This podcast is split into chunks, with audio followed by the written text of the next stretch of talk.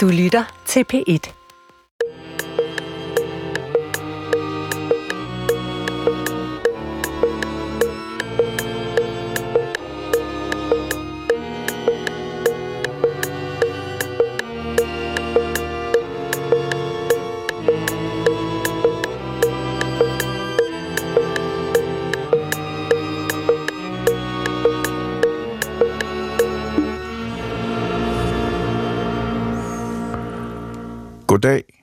Mit navn er Peter Lund Madsen, og rigtig hjertelig velkommen til Hjernekassen på P1. Hjernens opgave er jo veldefineret. Den skal træffe de rigtige beslutninger. Hverken mere eller mindre. Men for at hjernen kan træffe de rigtige beslutninger, så skal den have et overblik over verden. Og dette overblik, det skaffer den sig ved at analysere et væld af informationer – den informerer, den analyserer sansinformation, skaber en virkelighedsoplevelse. Den analyserer alle mulige former for data, data for at have så godt som muligt en fornemmelse af, hvad det er, den står overfor, for kun i den situation kan den træffe de optimale beslutninger. Og en af de former for information, en moderne menneskehjerne bruger, når den skal skaffe sig et overblik, det er tal. Og tal, det er jo noget dejligt veldefineret noget. Og information og analyse af tal umiddelbart burde være noget, der var lige ud af landevejen, og noget, som gav det samme resultat hver evig eneste gang. Men sådan er det ikke, og det er det, det skal handle om i dag. Velkommen til min gæst, Jette Holt. Velkommen til lytterne.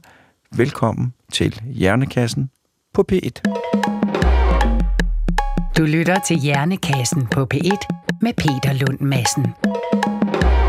Og i dag skal det handle om tal, analyser af tal, analyser af tal og som sagt, min gæst det er Jette Holt, hygiejnesygeplejerske, Ph.D. fra Statens Serum Institut. Og velkommen til dig, Jette. Tusind tak. Og tak, fordi du vil komme. Og jeg plejer jo altid at bede vores gæster om at lige fortælle lidt om sig selv. Ja. Ja, jeg hedder Jette Holt og jeg er hygiejnesygeplejerske, og det vil sige, at jeg er i min grunduddannelse sygeplejerske, og så har jeg også en uddannelse som sygeplejelæger, så netop det der, som du siger med at kunne danne sig et overblik og kunne se, hvad der skulle øh, hvad der skal foretages af handlinger, har jo altid været en del af mit sådan, DNA, fordi det er det, jeg har lært de sygeplejestuderende.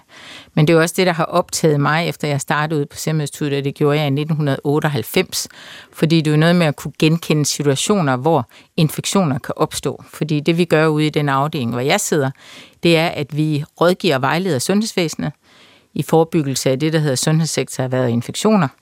Og det vil sige, at det er infektioner, som patienter, men for den sags skyld også personale, kan pådrage sig under deres ophold i sundhedsvæsenet. Så det, jeg har interesseret mig meget for, og det relaterer til det, du siger med hjernen, det er det, man kalder det kliniske skøn. Hvad er det, man ser, når man står derude? Hvordan er det, man uddrager en handling af alle de små dele, man ser i, øh, på patienten, i omgivelserne? Og hvad er det, der i det blik danner grundlag for, at man skønner, hvad det er for en handling, der skal foretages? Og det vil jeg sige, fordi jeg har engang været reservelæge, at det er både en afgørende funktion, og det er også en enorm vigtig funktion.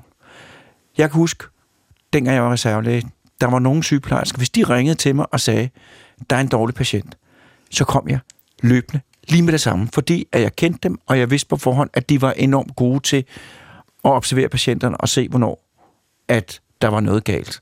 Og nogle gange så er det jo noget, man ikke kan komme med sådan nogle klare retningslinjer for. Det er en fornemmelse, det er et samspil af en hel masse forskellige ting, der gør, at man klinisk siger, her er der en situation, der skal, der skal håndteres. Er det ikke rigtigt? Lige præcis. Og jeg vil også tro, at når de har ringet til dig, så har de haft noget i deres valg af sprog, som har gjort, at du har tænkt, jeg kommer med det samme.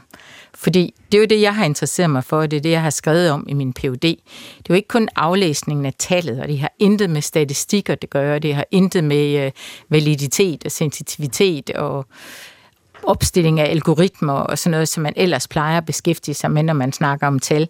Men jeg har interesseret mig for, hvad er det folk, de siger, når de ser et tal? Og hvad er det egentlig, der ligger bag det, de siger, når de ser det her tal? Fordi jeg har været vældig inspireret af sådan en sprogfilosof, der hedder Austin, og som netop siger, at vi gør ting med ord. Så det vil sige, at når vi siger noget, så har vi allerede dannet os en mening om det, vi ser. Så det vil sige, at det tal, vi kigger på, det har vi allerede taget en holdning til.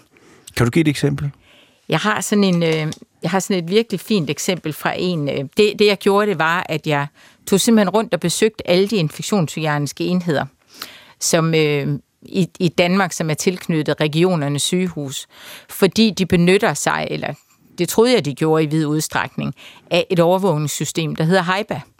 Og HIPAA gør det, at det fisker sine data ned fra Landspatientregisteret, og så ned fra MIBA, som er den mikrobiologiske database, som tæller alle, som registrerer alle de mikrobiologiske prøver, der kommer ind øh, fra sygehusene. Og mikrobiologisk Og en prøve, er det? mikrobiologisk prøve, den er jo et tegn på, at der er en infektion, fordi den undersøger man for de mikroorganismer, der kan være der i, som tegn på at få, eller som en verificering af, at patienten har en infektion.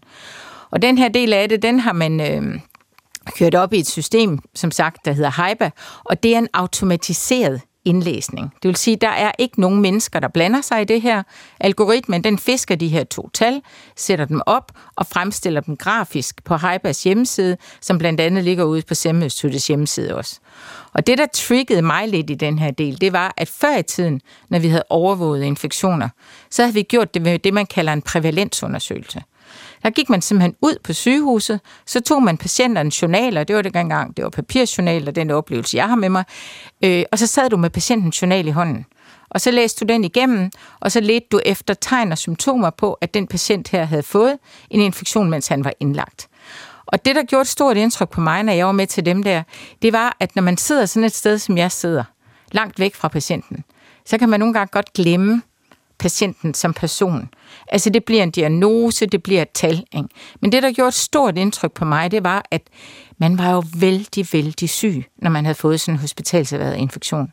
Og det, jeg tog med mig tilbage igen, når jeg havde været ude til de der prævalensundersøgelser, fordi vi fik så tallene ud på Seminstituttet, og så bearbejdede vi dem, og så lagde vi dem ud til øh, sygehusregionerne på vores hjemmeside, det var, at jeg tænkte, når jeg har siddet med de her journaler i hånden, og jeg har set, at det her det er fru Jensen, og det er hende, der har den infektion her. Og det betyder, at hun er indlagt tre gange. Så gjorde jeg mig lige lidt ekstra anstrengelser, når vi sådan skulle lave retningslinjer, og vi skulle kigge på problematikker, fordi der var bogstaveligt talt en patient bag tallet. Du blev hele tiden mindet om. Du blev hele tiden mindet om, at det her det handler om mennesker. Det er ja. ikke kun et spørgsmål om overvågning, men det handler om mennesker. Men der var rigtig mange, som havde noget imod prævalensundersøgelserne, fordi det tager tid tager lang tid at skulle sidde og rode alle de journaler Tid er jo simpelthen noget, der er alle råber efter i sundhedsvæsenet. Og så snakkede man også om, at de her prævalensundersøgelser måske ikke var så, øh, var så ensartet, som man gerne ville have. For alt afhængig af, hvem der var, der læste journalen, ville vedkommende jo også være den, der dannede skønnet. Så man ville gerne have noget, der var mere ensartet, og hvor de tal, man fik, var man sikker på, at man kunne stole på, de var ikke påvirket noget andet. Så hvis man nu bare fiskede ned i, som sagt, den her mikrobiologiske database og landspatientregisteret efter en helt defineret caseopstilling, nemlig at det her, det var alle patienter, der var indlagt over 48 timer, og som havde en positiv mikrobiologisk prøve. Som havde så tegn havde man, på infektion præcis, i blodprøverne. Så havde man et klokkeklart tegn på, at de havde en hospitalserværet infektion. Det kunne der da ikke være noget overhovedet i. Plus at det ville jo så også spare tid, man skulle ikke sidde og rode journalerne igennem. Men det, der så var min tanke, det var, når nu der er den her automatisering, kan man så stadigvæk, når man så sidder foran computeren på sit kontor, kan man så stadigvæk se patienten bag tallet? Fordi den, der aflæser tallet, er jo den, der giver den mundtlige fremstilling. Og den, som du sagde før, skal være den, der får Peter til at rykke ud af, ud af kontoret. Ikke bare nu, men som i lige nu, fordi der er noget. Så min spekulation gik på, at det er jo egentlig en vældig magt, de sidder med. Dem, der sidder og aflæser tallet, det bliver jo dem, der bliver betydende for, hvorvidt der bliver sat noget i værk eller ej. Så, det, man bruger de her tal på at se, er der et problem med hospitalinfektioner? Øh, er de stiger, de falder de? Og det bedømmer man med de her tal, der er samlet ind automatisk, og der skal sidde nogle folk og sige, nu er der et problem, nu stiger det. Lige præcis. Og ikke kun skal de sige, nu er der et problem, nu stiger det. Nu skal de jo faktisk også, fordi overvågningstallene skal bruges til både at holde øje med udviklingen, men i den sidste ende skal de også bruges til at forebygge, at det her ikke sker igen for nogle andre patienter.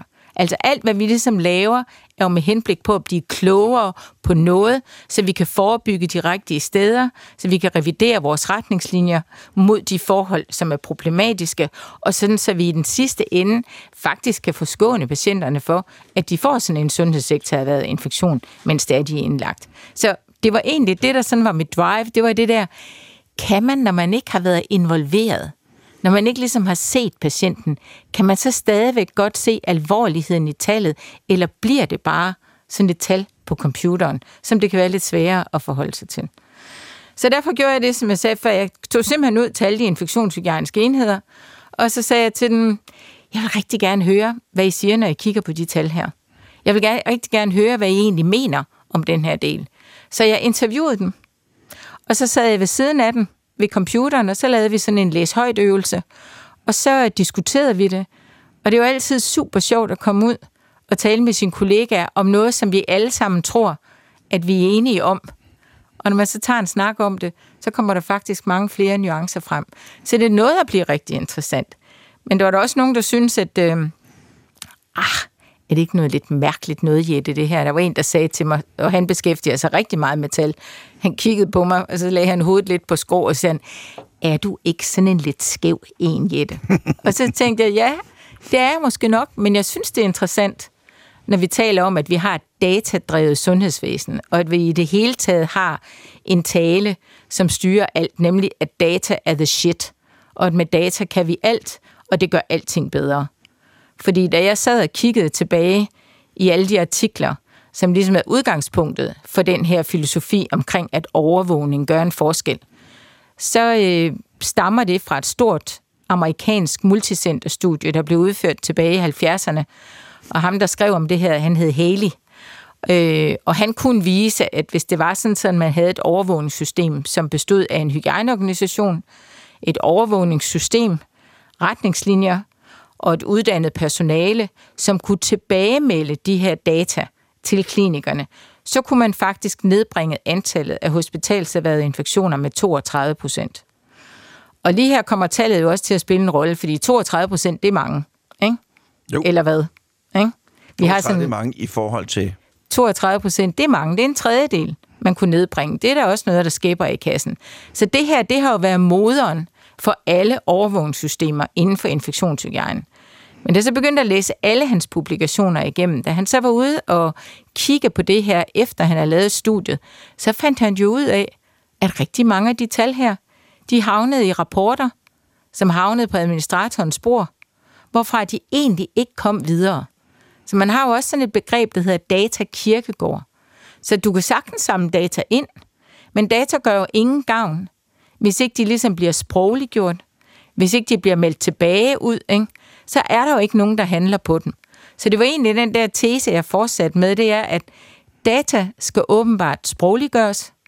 Det skal de gøres af nogen, men de skal også gøre, men de skal også sprogliggøres på en måde, så de får folk til at bevæge sig ud af kontoret. Så det var det, jeg gik ud og spurgte dem om. Hvordan gør I egentlig det her? Fortæl mig, hvad siger I om det? Hvordan vægtlægger I de tal her? Og hvad fandt du så frem til? Uh, mange ting. For det første, vi har masser af tid. For det første fandt jeg ud af, den allerførste, jeg var ude i interview, han sagde, det er rigtig godt, du kigger på det her, men ved du hvad, nu må du ikke blive skuffet, for vi bruger det faktisk ikke. så tænkte jeg, gik jeg tilbage til min vejleder, så sagde jeg til hende, hvad gør jeg ved det? Og så blev vi enige om, jamen det er jo også et fund.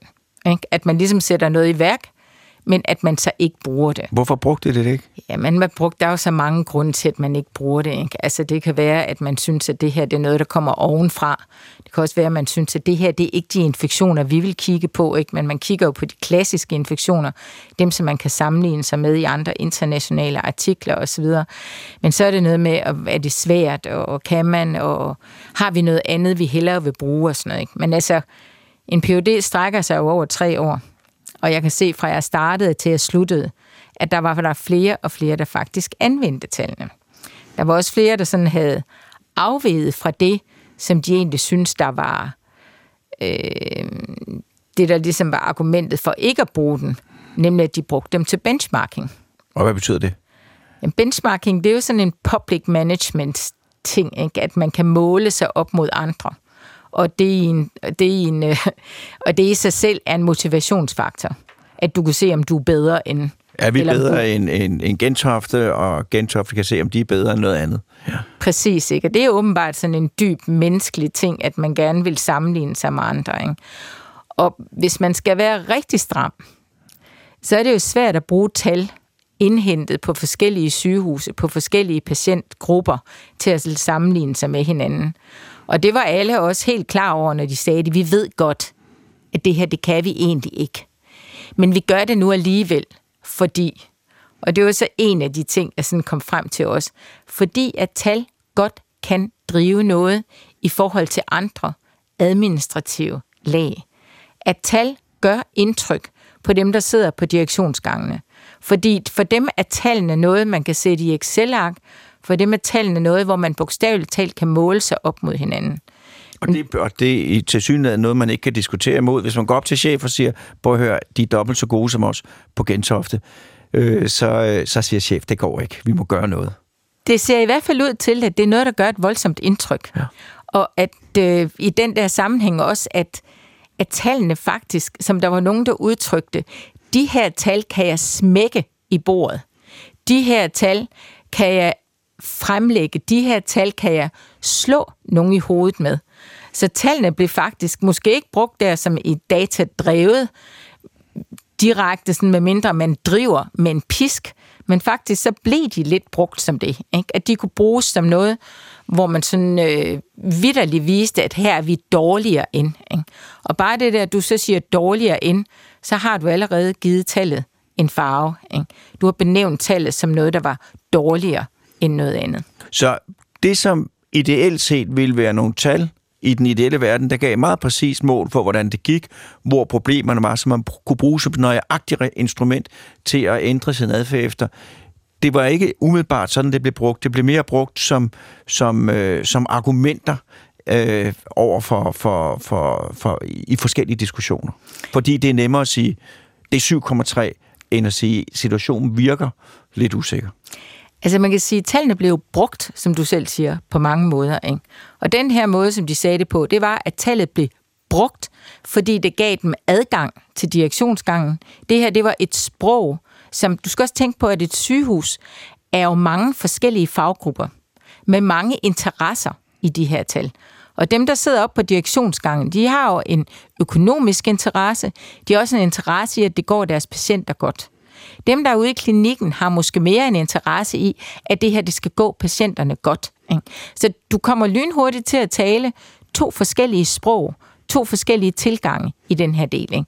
Og det, de i hvert fald sagde, det var, at tallet kunne være et sprog, der gav dem adgang, der gav dem rejsepas, der gav dem lov til at komme og bede om et møde, fordi vi har nogle tal, der er, hvad skal man sige, bekymrende, gode, whatever. Ikke?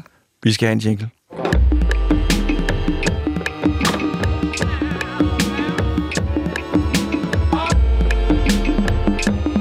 Lytter til Hjernekassen på P1 med Peter Lund Madsen. Og Hjernekassen i dag, den handler om tal, og om tal altid er disse kolde, hårde fakta, som man ikke kan diskutere op imod, eller det som så meget andet i verden er komplekst. Og vi talte noget om, at i hvert fald de her tal, der kom ud af de her undersøgelser, de kunne bruges som adgang til en diskussion, øh, fordi at det til var et fællesprog mellem forskellige faggrupper. Præcis. Man kan så også sige, at hele sundhedsvæsenet er jo sådan en øh, organisme, som er i sådan en stadig udvikling, og hvor der hele tiden kommer nye facetter hen til osv. Så, så det her med, når man kigger på infektionstal, så kigger man jo på, at der er sket noget med patienten. Inden for de sidste mange år, der er sådan hele begrebet utilsigtede hændelser også kommet ind.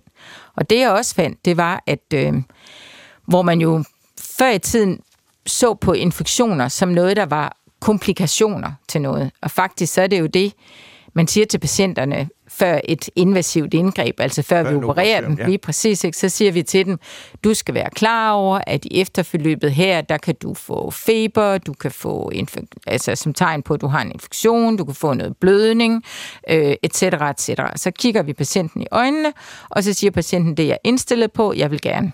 Mm. Så her, der fortæller vi om de komplikationer, der kan være. Hvorimod utilsigtede hændelser, det er registrering af noget, hvor der er sket en, en fejl eller noget, der er gået galt. Og hvis du kigger på infektioner som utilsigtede hændelser, så er du nede i noget, hvor der gerne skulle være en nulværdi. Men hvorimod du, når du kigger på infektioner som komplikationer, så er det jo i bund og grund noget, vi har accepteret. Noget, som patienten også har accepteret. Og det, jeg fandt, da jeg var ude og interviewe folk her, det var, at, at klinikerne derude, alt afhængig af, om de tilslutter sig det ene paradigme, altså det her, det er nu til... kan man sige, at når man bliver opereret, når man skærer folk, så er der altid en risiko, eller når man bliver indlagt på, er der altid en risiko for, for, for infektion. Sådan er det. Vi kan gøre alt, hvad vi kan for at nedbringe det, men vi kan ikke undgå det. Eller også, som man siger, hver gang der er en hospitalsinfektion, så kan man finde frem til, at der er et sted, hvor systemet har svigtet. Der er sket en eller anden form for fejl, øh, som kan undgås i princippet, hvis alle opfører sig perfekt. Lige præcis. Og, og det var sådan ret interessant, for når jeg gik ud og spurgte om det, så fik jeg de der to holdninger. Den ene, ja, der var to, der sådan var meget markante. Den ene, hun sagde, det kan vi simpelthen ikke være bekendt.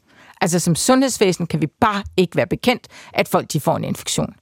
Og så var der ham, der ligesom var repræsentant for den anden lejr, og han sagde, præcis som du også sagde, Peter, vi ved, ud fra en ren naturvidenskabelig viden, der ved vi, at i det øjeblik, du gennembryder hud og slimhinder, når vi manipulerer med vejret, så er der en risiko for en infektion. Og så sagde han den, som jeg brugte meget i PUD'en, ikke?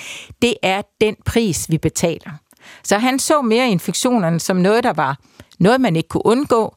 Det var om ikke andet så sådan rent metaforisk, fordi det var der også rigtig mange, der udtrykte sig sådan i metafor på den del her. Ikke? Så var det noget, som var sådan, og dermed også acceptabelt.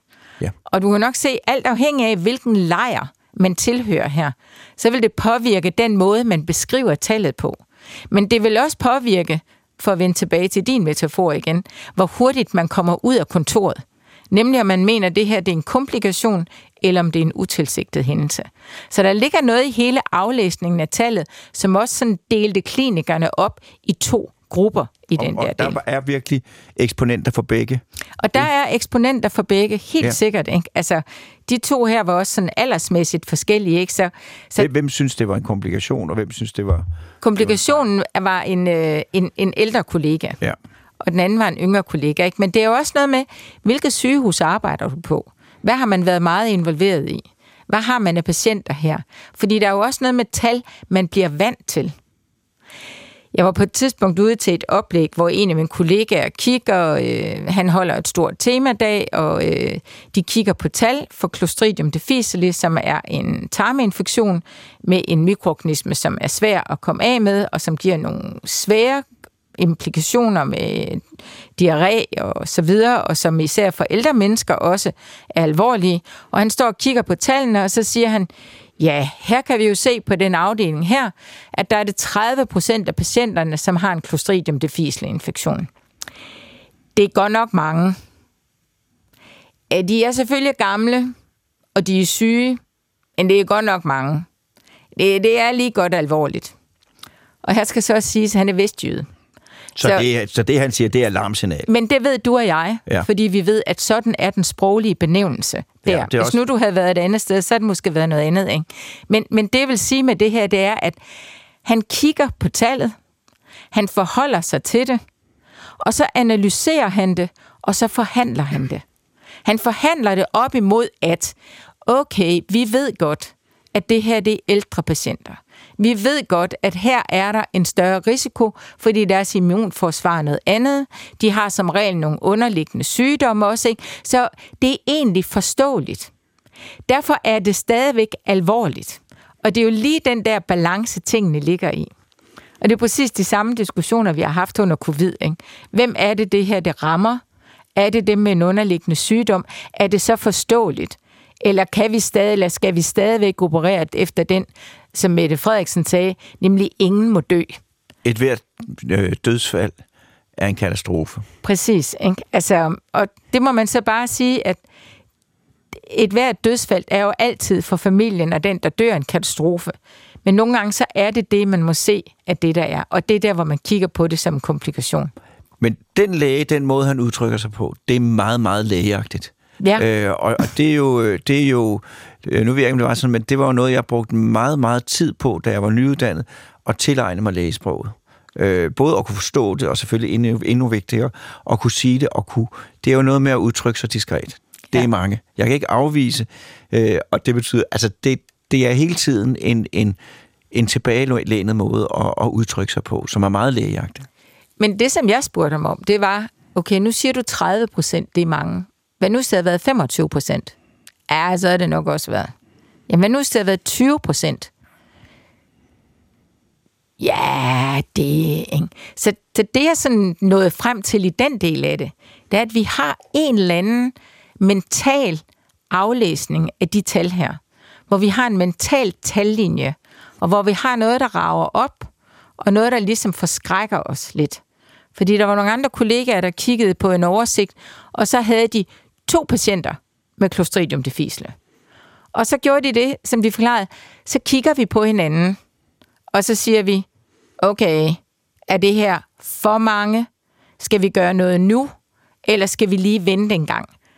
Og det der faktisk nogle forskere, der også har kigget på, det er, at når vi laver den der bedømmelse af noget, så afstemmer vi det med dem, der er i lokalet.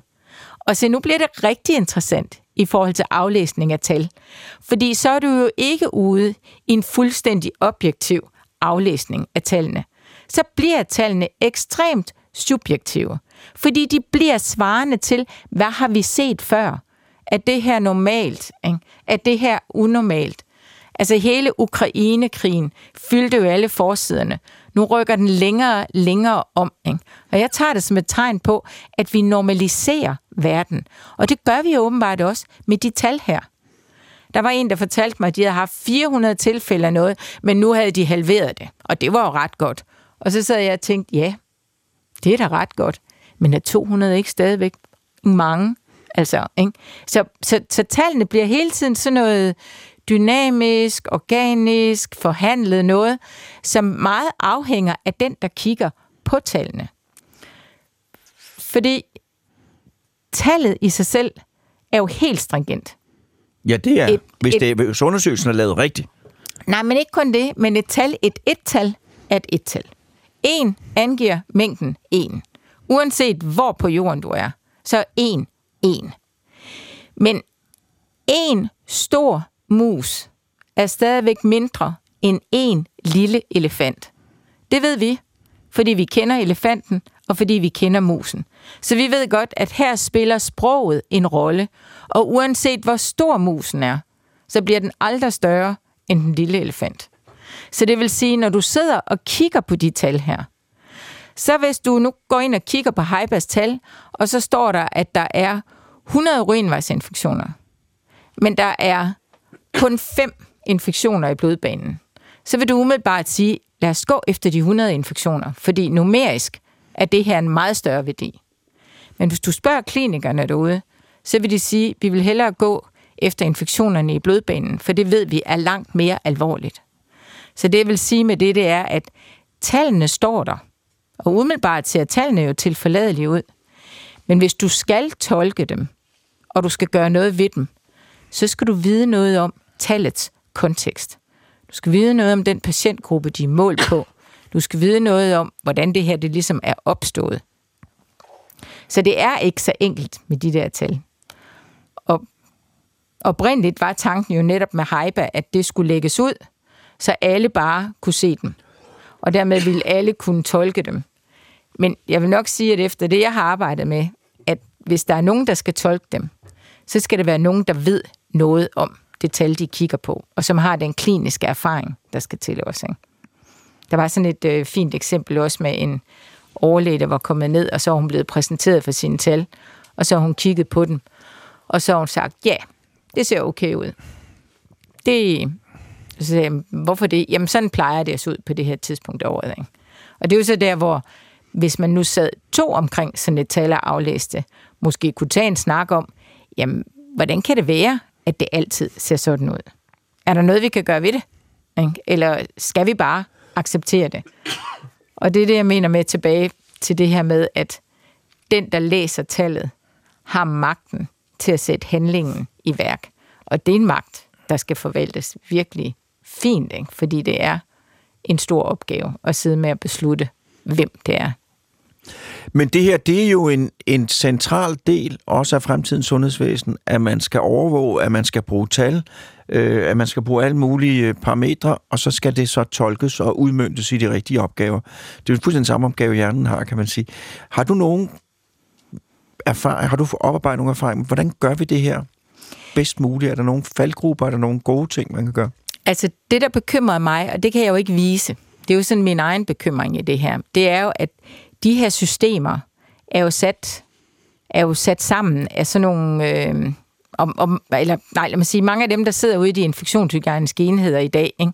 altså kliniske mikrobiologer, hygiejnesygeplejersker, mange af dem er jo øh, sådan nogle gamle gråhårede, nogen som mig med en lang erfaring i sundhedsvæsenet, og fra den gang, hvor man var indlagt 12 dage til at få indsat en kunstig hofte.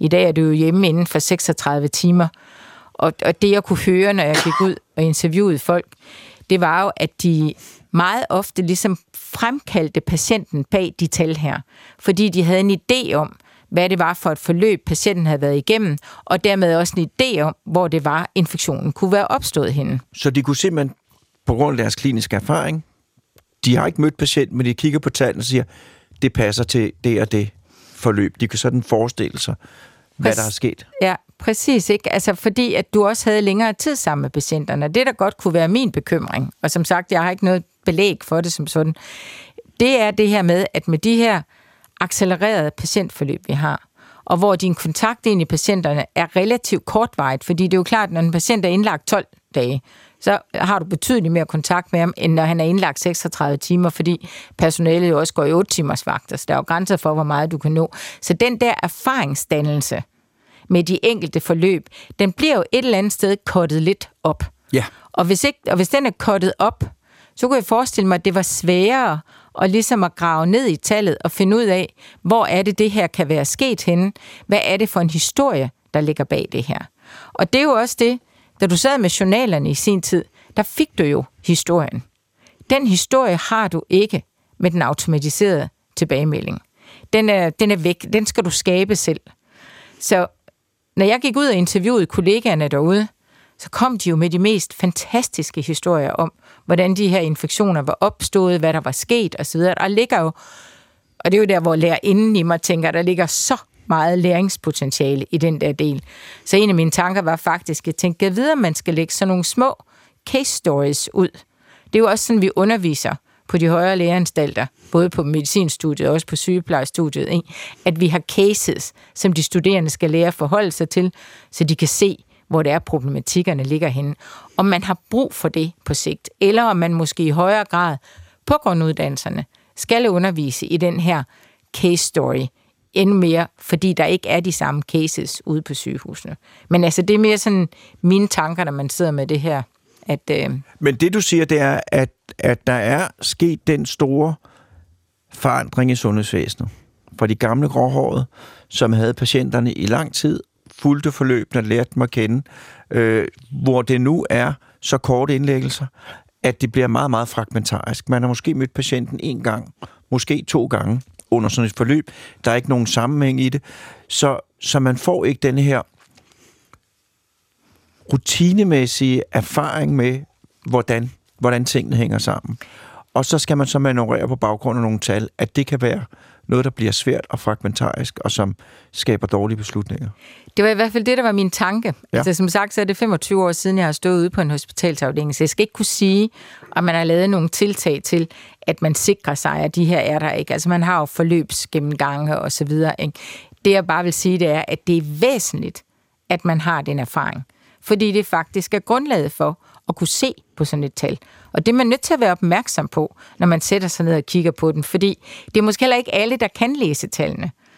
Altså en anden af mine kollegaer fortalte, hvordan han skulle, i, øh, han skulle i regionen, og så skulle han fremlægge tallene for regionen, og regionspolitikeren var vældig bekymret, fordi der var en voldsom stigning i de her tal, og det var meget dårligere end på de andre sider. Det kunne han ikke helt genkende ned fra sin stol. Ikke?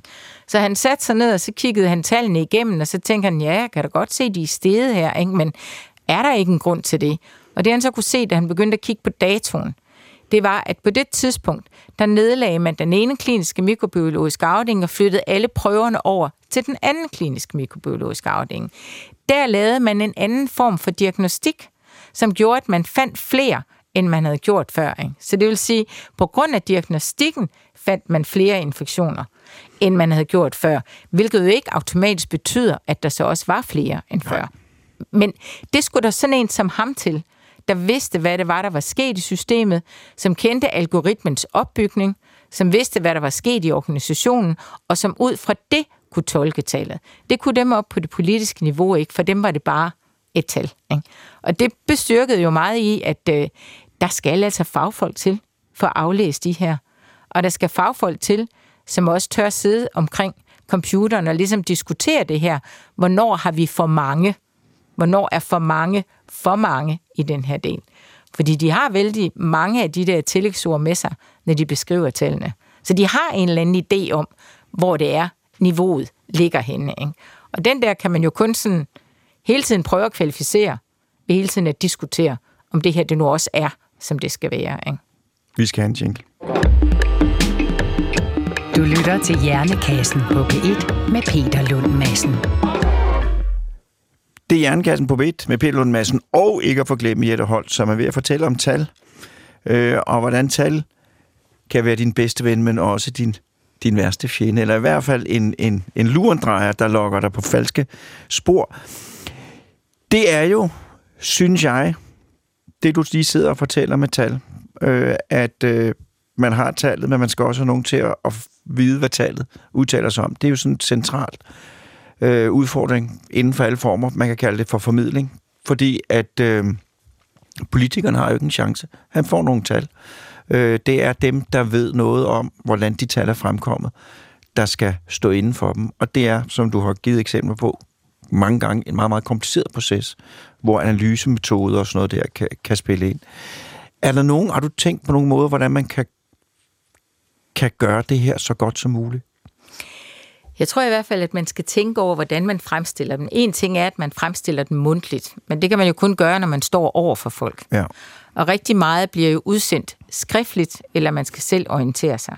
Så bortset fra tale og tal, så kan man jo også gøre det via grafer, via søjlediagrammer, lavkagediagrammer etc. Og da jeg spurgte mine kollegaer derude, så er det meget forskelligt, hvad det er, man kan se. Nogle vil gerne have søjler, nogle vil gerne have grafer, nogle vil hellere have en lavkage, nogle vil gerne have klumper. Ikke? Så det, der i hvert fald var min tanke, det var, at jamen, man skal være meget sådan differentieret i sin fremstillingsform i den her. Fordi folk hjerner opfatter symboler, figurer, linjer etc. meget forskelligt. Jeg havde en helt, eller jeg har en helt genial kollega, som i sin opstilling faktisk samler alle de her måder at fremstille tallene på i én PowerPoint.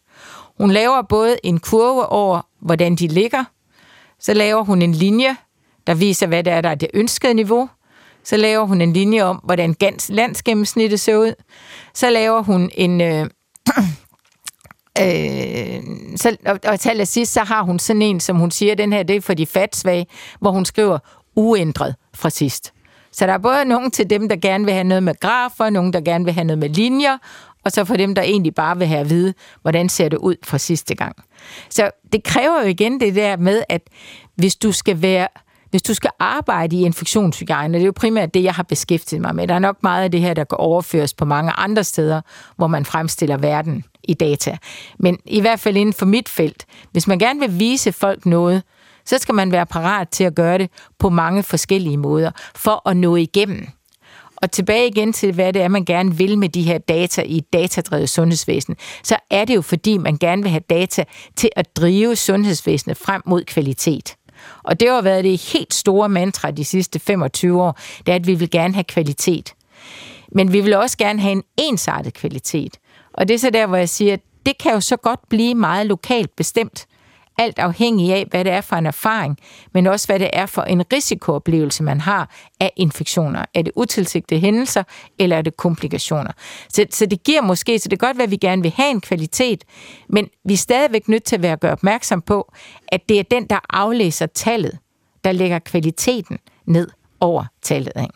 Og den der del af det, kan vi jo kun kvalificere ved at tage en snak med klinikerne, klinikerne tager en snak indbyrdes, og at vi i hvert fald også er opmærksom på, at tallene er lige så sikre som dem, der aflæser det. Altså, jeg, jeg synes selv, jeg fik sådan en genial formulering, ikke? nemlig at tal skal i tale sættes, og at man skal interessere sig for, både hvordan tallet kommer til verden, altså hvordan ser algoritmen ud, hvad er det egentlig, vi konstruerer i den her sammenhæng, men vi skal også beskæftige os med, hvordan vi taler om det her. Og det, der var så bemærkelsesværdigt, det var, at når jeg gik ud og søgte artikler på det område her med overvågning og algoritmer og automatiseret versus øh, manuel og så, så var der ingen, der talte om, hvordan de her data de skulle formidles. Det var kun om, hvordan man frembragte dem, og hvor sikre målmetoderne var. Og... Det var sådan lidt det der, som jeg plejer at sige, toys for boys, altså hele teknologien i det. Men ikke den der, øh, hvordan gør vi egentlig det her? Altså der var nogen, der var lidt inde på, at det bedste, det var jo ligesom at melde tallene tilbage med det samme, og til dem, der stod der. Ikke? Men altså, der er jo ikke øh, hygiejnefolk nok til, at man kan gå rundt på alle afdelinger. Så et eller andet sted, så bliver den skriftlige fremstilling, den bliver vigtig. Ikke? Så det, der egentlig var mit budskab til mine kollegaer også, ikke, det var, I skal tænke over, hvordan I taler om det her. I skal tænke over, hvordan I beskriver det her. Og I skal tænke lidt over, hvem det er, I siger det til. Ikke? For hvem er det egentlig, der skal handle på de tal her? Og så skal I være rigtig opmærksomme på, når I aflæser tallene, om I så er enige om den aflæsning. For ellers så kommer I til at give forskellige budskaber ud. Ikke? Men I skal også være enige om, hvornår I ligesom... Altså nogle gange skal I lægge hovedet på skrå, kigge på hinanden og sige, når vi siger, at det her det er for mange, hvad er det så egentlig, vi måler det op imod? Eller når vi siger, som der også var nogen, der sagde, nu ligger det stabilt.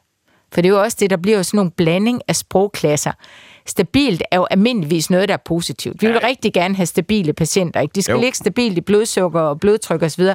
Men vil vi gerne have et stabilt infektionstal? Nej, ikke hvis det er dårligt. Ikke stabilt dårligt. Præcis. Ikke? Men altså, det er jo, altså, i det øjeblik, du kigger på en kurve, så kommer der også nogle matematiske beskrivelser ind af, som måske, hvis vi nu virkelig griber i egen barm, tænker, kolliderer det ikke lidt med det ønske, vi egentlig har for patienten? Vil vi gerne have et stabilt infektionstal på vores afsnit her? Eller skal vi ikke lige stikke hovederne sammen og sige, hvad kunne vi gøre af indsats for at få det her nedbragt? Men jeg synes jo, at meget af det, du sidder og taler om her, i et noget andet felt, men alligevel parallelt, det så man jo også under coronakrisen, hvor, hvor der var en masse eksperter, øh, og mange, mange, mange af dem varetog deres opgave, men det er jo en kæmpestor opgave at tage på sig, fordi man som ekspert, så er det den, der kigger på tallene og skal kode dem af for os. Og hvis, hvis man gør det forkert, hvis man kommer med for, for forskellige meddelelser, så bliver befolkningen forvirret, så mister tallene deres kraft fuldstændig, for der er ikke nogen, der tror på det. Så det ligger jo et enormt ansvar på skuldrene de folk, som skal i tale sætte de her tal. Som skal bruge deres faglige viden til at sige, det er godt eller det er dårligt. Øh, som skal anvise de handlinger. For det kan jo ikke, som du selv har redegjort for, du kan ikke på baggrund i sådan nogle situationer på nogle tal sætte folk til at, at træffe beslutninger. Der skal en filtrering, en fortolkning til, før det bliver til noget, der kan bruges. Og man skal huske i den der fortolkning af tallet, ikke? at når man så skal sætte det i tale, og man skal få det til en handling, at så skal man huske, at sundhed jo både er en naturvidenskabelig disciplin, men det er også en samfundsvidenskabelig opgave, eller hvor man skal bruge samfundsvidenskab til at kigge på det. Ikke? Der er økonomi i det her også, ikke? Øhm, og at når man tolker tallet, så vil man veje tingene op. Jeg synes, den kollega, der havde det her udsagn om, der er en pris, man betaler – et eller andet sted havde ret i den der i, at der er noget, der koster noget i den her sammenhæng. Altså, ikke? når man bliver opereret, så betaler man prisen Præcis, for en forøget risiko ja. for infektion. Præcis, ikke? Ja. sådan er det. Du får noget andet ud af det, men ja, der er en risiko. Det ved vi. Og den der er vi hele tiden nødt til at veje op og ned mod hinanden. Der var jo også forskel på, om det var blå blok, der talte om covid, eller om det var rød blok, der talte om covid. Ikke? Og, og den der del, den ene har jo ikke mere en ret end den anden men man skal have alle facetterne med ind i tolkningen af tallet. Så det, der egentlig sådan gjorde det største indtryk på mig her hele vejen igennem, ikke, det var det der med, at at vi har egentlig ikke modsat den der datadrevet. At vi er sikre på, at data driver. Og hvor jeg så siger, data gør godt drive noget, men så skal den spændes for en vogn, hvor der sidder en ordentlig kusk bag, der kan drive data i den rigtige retning så data ikke stikker af med vognen, men vi rent faktisk får den til at køre i den rigtige retning. Og det skal der uddannet personale til. Så når vi kigger om det her, altså man har et begreb, der hedder numeracy også, at man skal træne det med at kunne se på tal, ikke? og det med at have en talforståelse. Det vil jeg rigtig gerne skrive under på, at, at man skal træne folk i det. Så er det faktisk noget af det, man skal træne blandt andet de sundhedsfaglige i, hvis det er sådan, at vi skal bruge de her data til at drive noget som helst med. Så skal vi både lære dem at kigge på tallene, men vi skal også tage den her debat om, hvordan benævner vi de her tal? Hvordan taler vi om dem? Fordi, som jeg sagde før, en voldsom magt, der gives dem, der sidder med tallene. Og tror du, at, at sådan noget som, som nu kommer med et dumt spørgsmål, men så kan du, øh, at sådan noget med at sidde og plukke data via computersystemer, og analysere på dem, komme frem til nogle større metatal, at det vil blive mere fremtrædende i planlægningen af sundhedsydelser i fremtiden? Altså, jeg tror, der er en, eller, og nu får jeg nok på tæven, og kommer tilbage på instituttet, ikke? men altså, der er jo en vældig fascination af data, og hvad man kan indsamle af data, ikke? Altså, jeg har da også hørt her under covid, ikke? der ligger så mange spændende data derude, hvor jeg sidder og tænker, der ligger patienter bag de der data der. Ikke? Så altså det spændende, det er det, hvad er det, vi kan gøre for at gøre det her bedre til næste gang. Så altså, forebyggelse handler jo om at se frem i tiden. Jeg ser tallene som et af de instrumenter, man kan bruge til at blive klogere på, hvad gør vi næste gang? Ikke? Altså den her med, hvad er det for nogle patientgrupper, der bliver ramt i den her sammenhæng? Hvem er det, vi skal satse på næste gang? Hvor mange var det, der var på for eksempel de forskellige afsnit. Hvor skal vores indsats ligge? Ikke? Men at vi bruger de her data til at tænke fremad. Og så er der jo også, der var sådan et begreb, der hedder, at man kan have data for action, men man kan også have data for impact. Og jeg synes jo, de tal, der er mest interessante, altså alle kan gå ud og handle på noget. Alle kan handle på noget. Men de vigtigste data, det er dem, der ligesom giver en impact. Så vi skal måske også være bedre til at kigge på at sige, hvad er det egentlig for nogle data, der giver os den bedste viden om, hvad vi gør næste gang.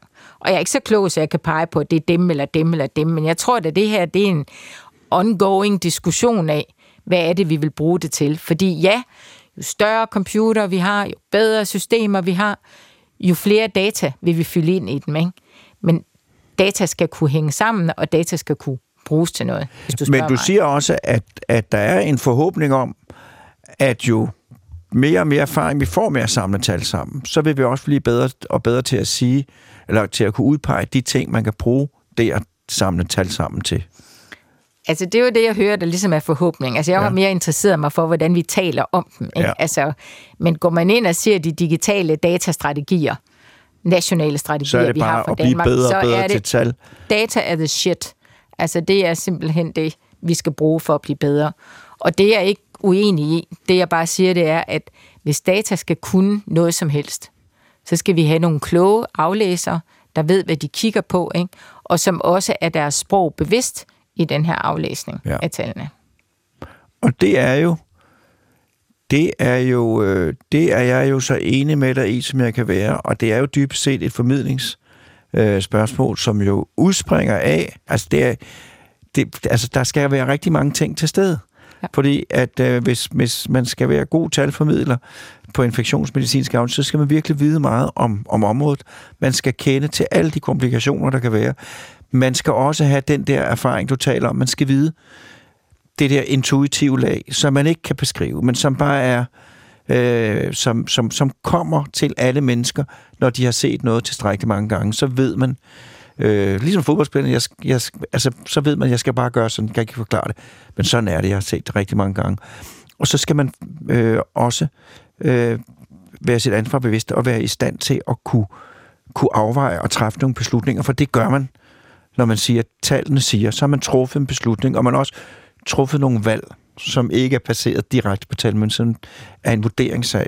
Skal man have det, og så skal man både have mod til at kunne sige, det er godt, det er dårligt, men man skal også have den ansvarlighed, at det, det der begge dele er enormt svært nogle gange at have, den ansvarlighed, man ikke bare sidder og skraber op i hjørnet, sådan så det, at man bliver en støjsender. og der har, vi jo, der har jeg jo i hvert fald set, når vi snakker om corona, folk, der repræsenterede alle de forskellige retninger. Øh, og det er jo, tror jeg, noget, eller det er ikke noget, jeg tror, det ved jeg, det er jo noget, verden bliver mere og mere og mere afhængig af. Ansvarsfulde folk, som er talentfulde og som ved noget om, hvad de snakker om, som kan bidrage til at fortælle om alle de områder, som vi ikke alle sammen kan sætte os ind i. Jeg er helt enig. Altså, vi er lidt tilbage til det, vi startede med at sige, ikke? nemlig det her med, hvad er det, hjernen kan? Hvad er det, hjernen ser, når den udøver det her kliniske skøn, som kommer ud gennem munden ja. på dig? Ikke? Fordi det er jo dit kliniske skøn, du kommer ud med der. Ikke?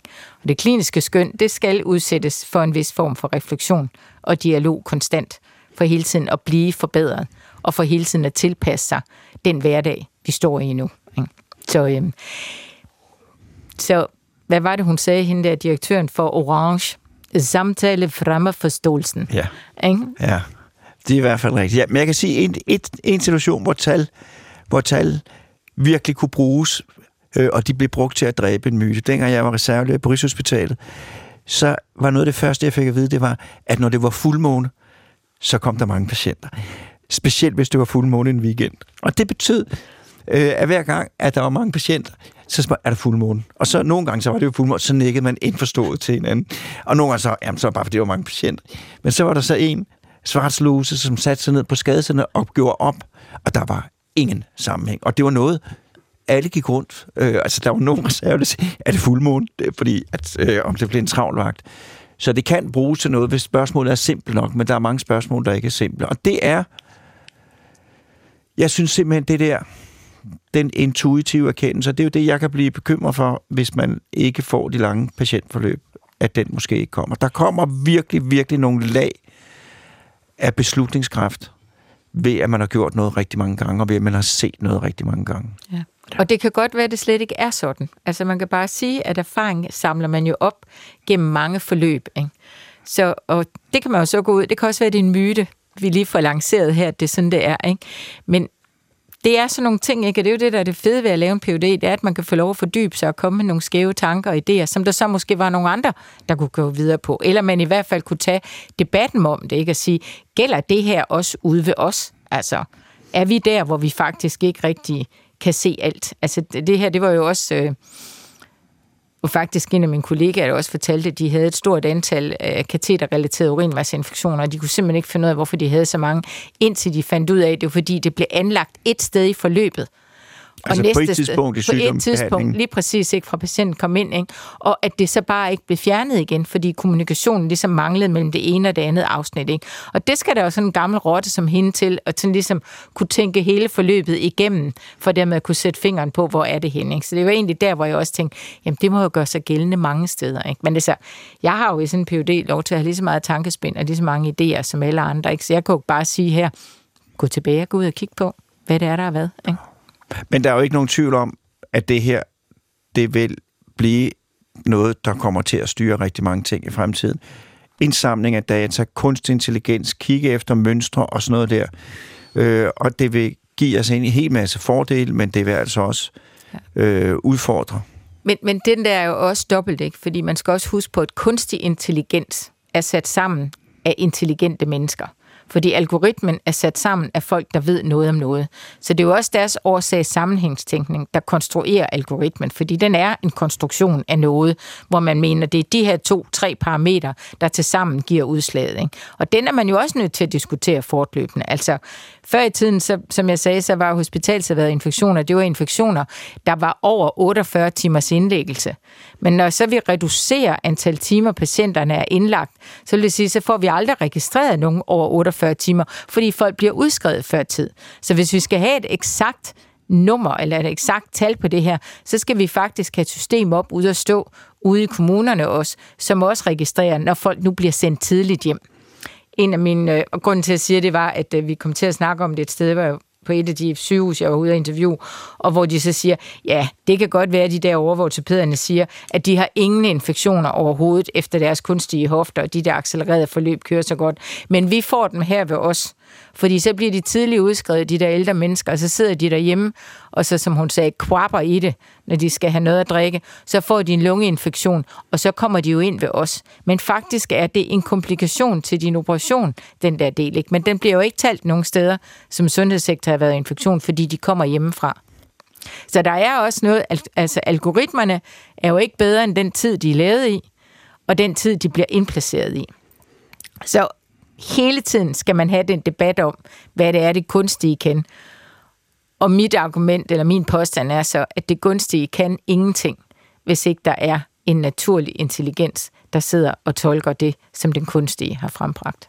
Og det bliver så dit sidste ord i hjernekassen. Ej, du må også godt sige farvel og sådan noget. Men jeg vil i hvert fald sige tusind tak, Birte Holt, fordi du kom. Og på forbindelig vis formidlede, gjorde noget indviklet til noget umiddelbart forståeligt. Tak fordi du kom. og jeg vil også sige tak til Morten Krøjholdt, vores producer. Øh, og næste gang i Hjernekassen, der skal det handle om, faktisk grundlæggende om, at man kan som ung lave rigtig meget andet end at gå på gymnasiet. Der er mange andre ting. Øh, det skal handle den her gang om kokkeuddannelsen. Det er næste gang i Hjernekassen. Nu er der kun fra min side at sige på genhør om en uge.